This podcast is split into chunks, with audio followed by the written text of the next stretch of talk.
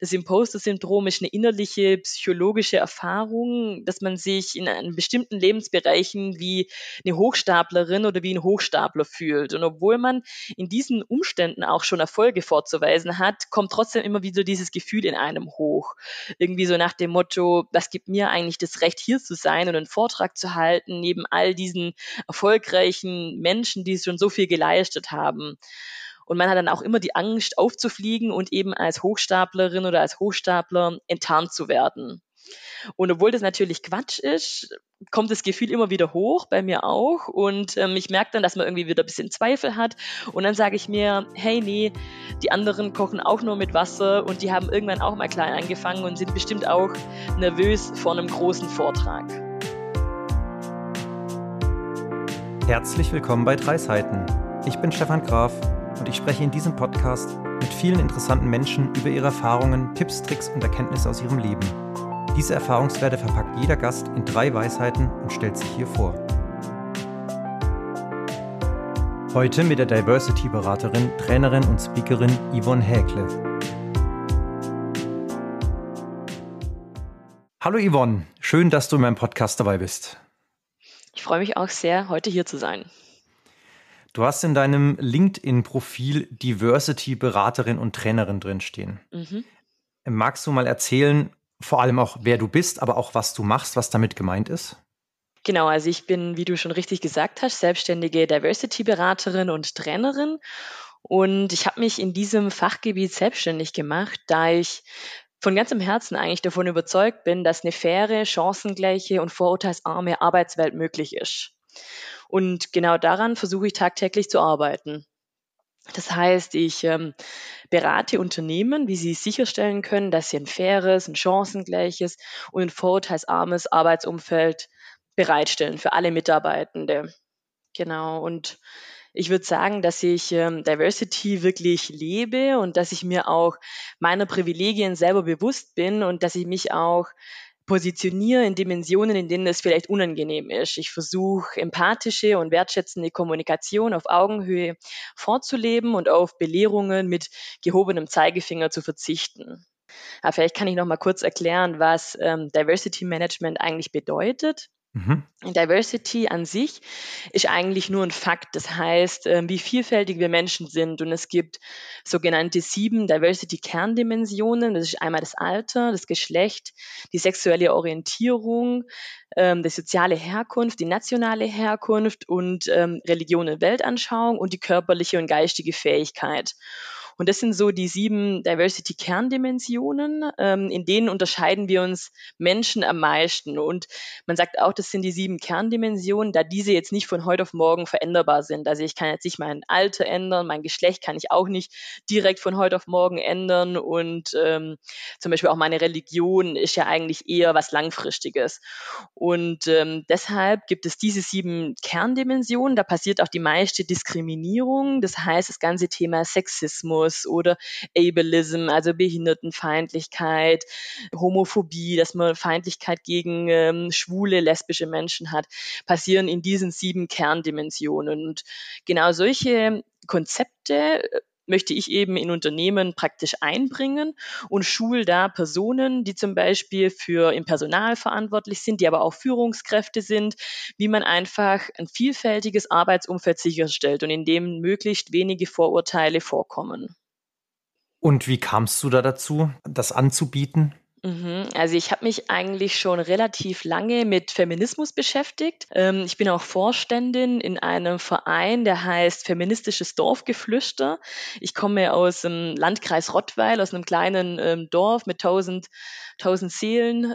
Und wir haben einfach gemerkt, dass in, unserem, in unseren ländlichen Strukturen, in unserem Dorfleben Rollenbilder noch viel, viel stärker verankert sind, ähm, aber auch eher vielleicht konservative Denkweisen, dass ähm, sexuelle Orientierung nicht frei ausgelebt werden kann. Und da wollten wir eben auch dazu beitragen, ein vielfältiges äh, Dorfleben zu gestalten. Und so habe ich mich immer mehr mit dem Thema beschäftigt, fand es super spannend und habe dann ähm, geschaut, wie ich das in meinen Arbeitsalltag integrieren kann. Ich war, bevor ich selbstständig war, bei MHP tätig. Das ist eine IT- und Managementberatung und hatte dann auch die, die große Möglichkeit, die Chance, über meinen ehemaligen Arbeitgeber eine Ausbildung zur zertifizierten Diversity Managerin zu machen und fand das Thema eben ähm, super spannend. Und was mir bei der Ausbildung am meisten Spaß gemacht hat, waren Diversity Trainings. Und das hatten wir damals bei MHP noch nicht. Und ähm, deshalb habe ich dann ein Training angeboten. Das kam auch sehr gut an und ähm, habe da eben aktiv im Diversity Management, in der Diversity Gruppe mitgearbeitet.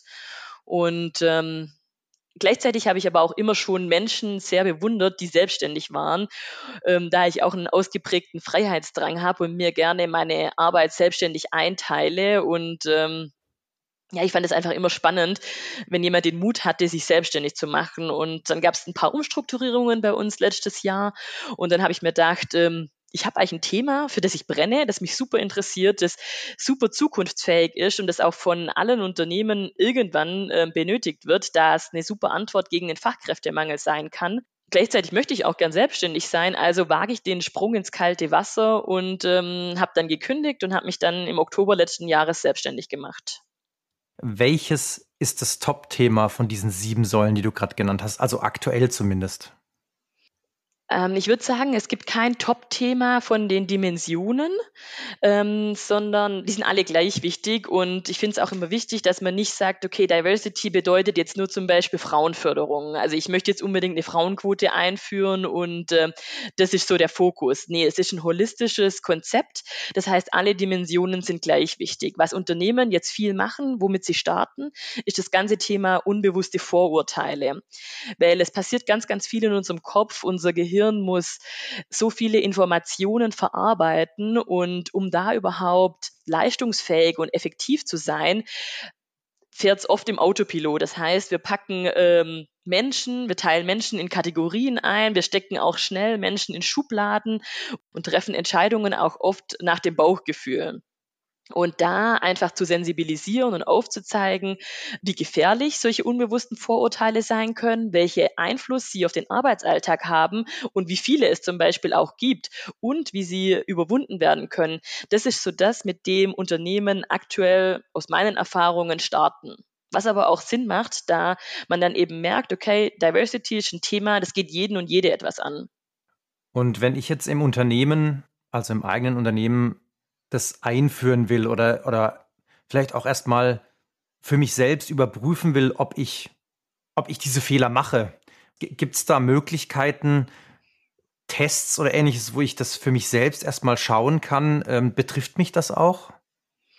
Also ich kann sagen, es betrifft jeden, denn äh, so funktioniert unser menschliches Gehirn. Aber es gibt auch Tests. Es gibt den Implicit Association Test, den, da kann ich dir auch gerne den Link dazu schicken, wo man eben schauen kann, okay, welche Denkmuster, unbewusste Denkmuster habe ich, genau. Und ähm, was eben auch eine super Möglichkeit ist, ich gebe auch jetzt oft Impulsvorträge, anderthalb Stunden oder eine Stunde bei zum Beispiel Veranstaltungen, Netzwerkveranstaltungen von Unternehmen und mache da auch kleine Gedankenexperimente, wo man eben merkt, aha, okay, es trifft ja auch auf mich zu. Ich habe selber unbewusste Denkmuster, unbewusste Vorurteile. Okay, also den Link packe ich auf jeden Fall in die Show Notes, den kannst du mir gerne schicken. Mhm. Gut.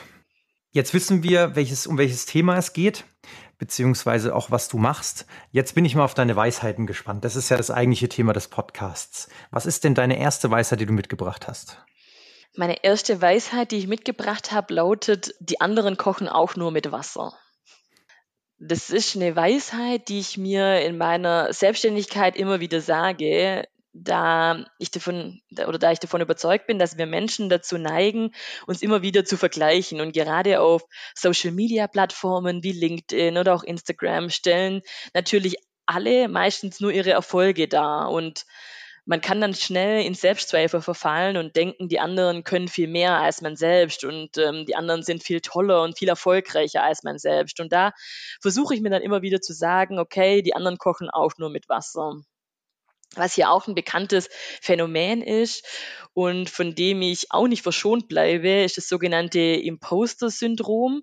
Das Imposter-Syndrom ist eine innerliche psychologische Erfahrung, dass man sich in bestimmten Lebensbereichen wie eine Hochstaplerin oder wie ein Hochstapler fühlt. Und obwohl man in diesen Umständen auch schon Erfolge vorzuweisen hat, kommt trotzdem immer wieder dieses Gefühl in einem hoch. Irgendwie so nach dem Motto, was gibt mir eigentlich das Recht, hier zu sein und einen Vortrag zu halten, neben all diesen erfolgreichen Menschen, die schon so viel geleistet haben. Und man hat dann auch immer die Angst, aufzufliegen und eben als Hochstaplerin oder als Hochstapler enttarnt zu werden. Und obwohl das natürlich Quatsch ist, kommt das Gefühl immer wieder hoch, bei mir auch. Und ähm, ich merke dann, dass man irgendwie wieder ein bisschen Zweifel hat. Und dann sage ich mir, hey, nee, die anderen kochen auch nur mit Wasser und die haben irgendwann auch mal klein angefangen und sind bestimmt auch nervös vor einem großen Vortrag. Genau, aber ich also ich finde, äh, diese Weisheit trifft nicht nur auf meine Selbstständigkeit zu, sondern ich habe mir den Satz auch oft in meiner Angestelltenzeit, kam der bei mir auch schon immer wieder hoch. Mir ist aufgefallen, dass sich viele KollegInnen immer komplett anders verhalten haben, wenn zum Beispiel ein Chef oder eine hohe Führungsperson mit dabei war. Und dass sie allgemein stark in Hierarchien gedacht haben und dass man eben dann ein ganz anderes Verhalten dem Chef gegenüber an den Tag gelegt hat, als zum Beispiel jetzt ähm, eine Reinigungskraft, zu der nicht mal Hallo gesagt wurde. Und da dachte ich mir immer, das, das kann es doch eigentlich nicht sein jeder Mensch ist doch gleich viel wert. Und ähm, da fand ich es auch immer ganz, äh, ganz gut zu, oder ganz treffend zu sagen, wenn man einfach sagt, okay, nee, die Person, wenn sie am Abend heimkommt, kocht dann trotzdem auch nur mit Wasser. Genau. Hast du da einen Tipp, wie man sich das bewusst werden kann und wie man das abtrainieren kann? Naja, ich finde, wenn man sich eben das klar macht, dass alle Menschen eigentlich gleich viel wert sind, dass jeder mal ähm, einen Aufstieg hingelegt hat und wenn man auch eben selbst reflektiert, ähm, was man kann und was seine Stärken sind, dann dann kann man zumindest bei dem Hochstapler-Syndrom merken, okay, nee, man kann eigentlich doch viel mehr. Und das Thema jetzt im Arbeitsalltag, was ich beschrieben habe, was mir da aufgefallen ist, da denke ich mir, hat es eigentlich auch einfach was mit Wertschätzung und Respekt zu tun. Und ähm, das kann man natürlich auch lernen, ja. Sehr schön. Okay, also mehr Wertschätzung gegenüber anderen Menschen. Ja. Okay. Was ist denn die zweite Weisheit, die du mitgebracht hast? Die zweite, Mas äh, die zweite Weisheit, die ich mitgebracht habe, lautet, jede Maske, die wir tragen, lähmt uns. Und da, also das ähm, möchte ich so erklären. Auf der einen Seite bekommt man oft den Tipp, sei einfach authentisch, sei du selbst, dann funktioniert das schon. Und zudem gibt es ja auch viele Studien, die zeigen, dass Authentizität ein Schlüssel zum Erfolg ist. Und ähm, viele Unternehmen geben auch in ihren Werten an, dass Authentizität für sie an oberster Stelle steht. Gleichzeitig bin ich persönlich aber auch mit dem Glaubenssatz aufgewachsen, dass ich als Mädchen und Frau nicht zu laut sein sollte, nicht zu viel Raum einnehmen sollte, nicht zu wütend sein darf, dafür aber gleichzeitig zu allen möglichst freundlichen hilfsbereit sein sollte. Und das widerspricht sich dann irgendwie, weil dann kann man meiner Meinung nach nicht mehr authentisch sein.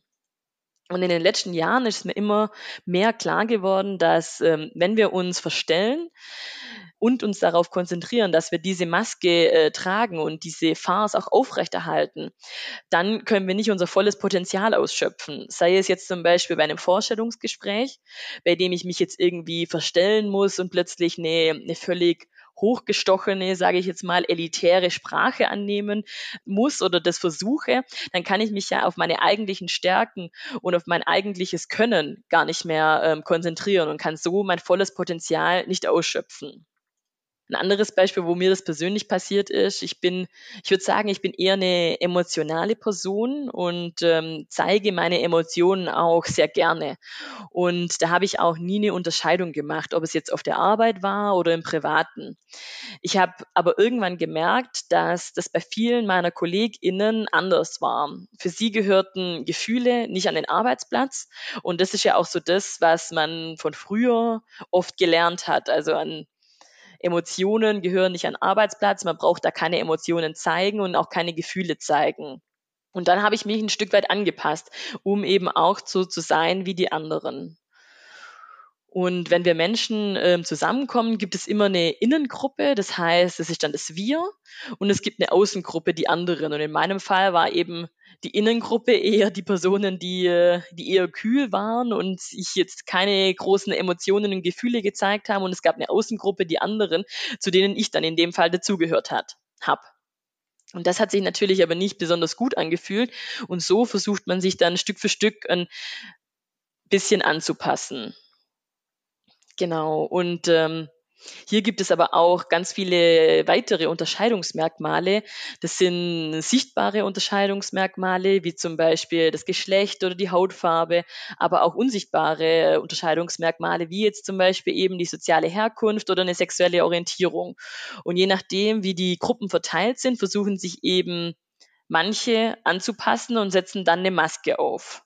Meiner Meinung nach geht es aber nicht für lange Zeit gut und ähm, wie schon gesagt, ist es sehr anstrengend. Außerdem führt es äh, zu inneren Interessenskonflikten und das wiederum führt zu Stress und Stress kann natürlich auch zu Krankheiten, Burnout und dann für Unternehmen auch zu Kündigungen führen. Und deshalb sage ich immer, jede Maske, die wir tragen, lähmt uns. Und das nicht nur im beruflichen, sondern auch im privaten. Ich finde, man sollte einfach sein können, wer man ist und das so authentisch ähm, wie möglich. Du, du hast jetzt die Weisheit sehr ausführlich erklärt. Mhm. Deswegen habe ich jetzt gar nicht so viele Rückfragen, weil du hast es wirklich genau erklärt, was du damit meinst. Ich habe jetzt aber trotzdem die, eigentlich eine gleiche Frage wie bei der ersten Weisheit. Mhm. Was würdest du denn sagen, wie man das am besten üben kann, seine Maske eben abzulegen und sie nicht immer wieder aufzuziehen? Also im ersten Schritt ist auf jeden Fall eine Selbstreflexion sehr wichtig, dass man sich überhaupt mal klar wird, in welchen Situationen trage ich überhaupt eine Maske. Weil ich finde auch, auch wenn man das, das ja dann schon aktiv macht, es ist einem oft gar nicht so bewusst. Und ähm, deshalb ist so eine Selbstreflexion, okay, welche Situationen fühlen sich für mich vielleicht nicht so gut an, warum nicht? Kann ich da ich selber sein oder nicht? Dass das eben so der erste Schritt ist. Der zweite Schritt wäre eben auch, dass man seine eigenen äh, Stärken und Schwächen kennt und dass man so ähm, weiß, wo es einem vielleicht auch leichter fällt, in welchen Situationen, dass man ehrlich zu sich selber ist und jetzt nochmal auf Unternehmen übertragen, dass es eben auch eine positive Fehlerkultur gibt, dass ähm, Fehler gut sind, dass wir aus Fehlern lernen können und dass wir dazu stehen können, dass wir ehrlich zu unseren Entscheidungen stehen können, dass wir die vielleicht auch transparent machen und ähm, dass man so eben offen miteinander umgeht. Und was auch noch wichtig ist, ist ähm, Offenheit für Veränderungen, weil oftmals hat man ja noch eine Maske getragen und wenn man das dann jetzt diese Maske ablegen möchte, bedeutet das ja wiederum eine Veränderung und dafür braucht es auch eine Offenheit. Okay, also vor allem Offenheit ist wichtig. Mhm. Gut, was ist denn die dritte Weisheit, die du mitgebracht hast? Die dritte Weisheit, die ich mitgebracht habe, lautet, akzeptiere Dinge, die du nicht verändern kannst und versuche weiterzumachen. Also das ist vielleicht ein bisschen ein langer Satz, aber ich kann es ja auch nochmal erklären. Und zwar, ähm, diese Weisheit habe ich von meinem Vater gelernt, aber eher auch ähm, gar nicht so, dass er hat mir das jetzt nicht so im Detail erklärt, sondern eher vorgelebt. Dinge, die er nicht ändern konnte, hat er immer akzeptiert und hat versucht, das Beste aus der Situation zu machen. Und das war zum Beispiel, wenn etwas kaputt ging, wenn jemand krank wurde oder wenn einfach auch nur das Wetter schlecht war oder eine Situation nicht so lief, äh, wie man sich gewünscht hatte er hat nie lange ähm, gehadert oder uns jetzt zum Beispiel auch als Kinder ein schlechtes Gewissen gemacht, wenn wir was kaputt gemacht haben oder so. Es war dann einfach so und man musste ähm, schauen, wie man am besten wieder aus der Situation rauskommt und wie man weitermacht. Genau, und ähm, diese Herangehensweise finde ich jetzt heute im Erwachsenenleben sehr, sehr hilfreich und auch sehr, sehr, sehr toll, dass er uns das so vorgelebt hat. Denn es gibt viele Dinge, die einem passieren und die wirklich nicht so gut laufen. Und ich will dann auch gar nicht sagen, dass man nicht traurig sein oder nicht genervt sein darf und nicht sich fragen darf, womit habe ich das eigentlich alles verdient. Aber ich bin davon überzeugt, dass man dann auch wieder nach vorne schauen sollte, wenn es geht und weitermachen muss und die positiven Dinge wieder sieht und dann passiert auch irgendwann wieder gute Dinge. Was war denn das Letzte, was du akzeptiert hast, was du es nicht verändern kannst? Ich habe letztes Jahr die Diagnose MS bekommen und ähm, das konnte ich dann äh, eigentlich ja auch nicht verändern. Und das war dann erstmal schon so ein Schicksalsschlag. Allerdings geht es mir eigentlich ganz gut damit und ähm, diese Diagnose musste ich dann einfach auch akzeptieren und versuchen, das Beste draus zu machen und ähm, es eben dann in mein Leben zu integrieren, aber ähm, auch positiv nach vorne zu schauen. Glaubst du, dass du mit der Diagnose besser zurechtgekommen bist, weil du so erzogen wurdest von deinem Vater? Ich glaube schon, ja, weil ich finde, äh, man hätte auch einfach denken können, oh je, jetzt ist alles vorbei und ähm, negativ und das ist ja dann auch immer so eine Abwärtsspirale. Oder man hat eben auch äh, versuchen können zu schauen, wie man weiter nach vorne schaut. Ja. Also Dinge zu akzeptieren ist einfach sehr wichtig. Also vor allem Dinge, die man nicht verändern kann. Dinge, die man verändern kann, die darf man natürlich nicht einfach akzeptieren, sondern genau. da kann man auch mal auf die Straße gehen. ja, auf jeden Fall. Sehr schön. Dann sind wir jetzt durch. Das waren drei schöne Weisheiten. Du hast sie auch sehr ausführlich erklärt. Aber du hast ja auch eingangs gesagt, du hast den Podcast schon mal angehört. Das heißt, du weißt jetzt, welche Frage kommt. Mhm. Wenn du in der Zeit zurückreisen könntest zu deinem 13-jährigen Ich, mhm. was würdest du dir selbst sagen? Ich glaube, es passt bisschen zur zweiten Weisheit. Ähm und da würde ich mir sagen, pass dich nicht zu stark an und versuch nicht, ähm, allen gefallen zu wollen. Ich hatte da, also ich glaube, so als 13 oder vielleicht auch als 20-Jährige habe ich schon immer so den Drang gehabt, allen gefallen zu wollen und, diese, in, in die, und in dieser Innengruppe zu sein, ähm, zu den Coolen zu gehören, ähm, auch wenn sich manchmal vielleicht gar nicht so, so cool oder so gut angefühlt hat. Und da würde ich mir einfach heute sagen, du musst nicht immer dazugehören, sei einfach du selbst und ähm, vertraue auf das, was du kannst. Und wie du auch bist, das macht dich besonders. Sehr schön. Coole abschließende Worte. Dann sage ich vielen Dank für das Interview, vielen Dank für deine Weisheiten und bis zum nächsten Mal. Danke, hat mich sehr gefreut und hat sehr viel Spaß gemacht. Ciao. Tschüss. Das waren die drei Seiten, komprimierte Lebenserfahrung im Interviewformat. Schau gerne mal auf dreiseiten.de oder meinen Social Media Kanälen für mehr Infos vorbei. Und natürlich freue ich mich auch über jedes Feedback und jede positive Bewertung. Danke fürs Zuhören, bis zum nächsten Mal.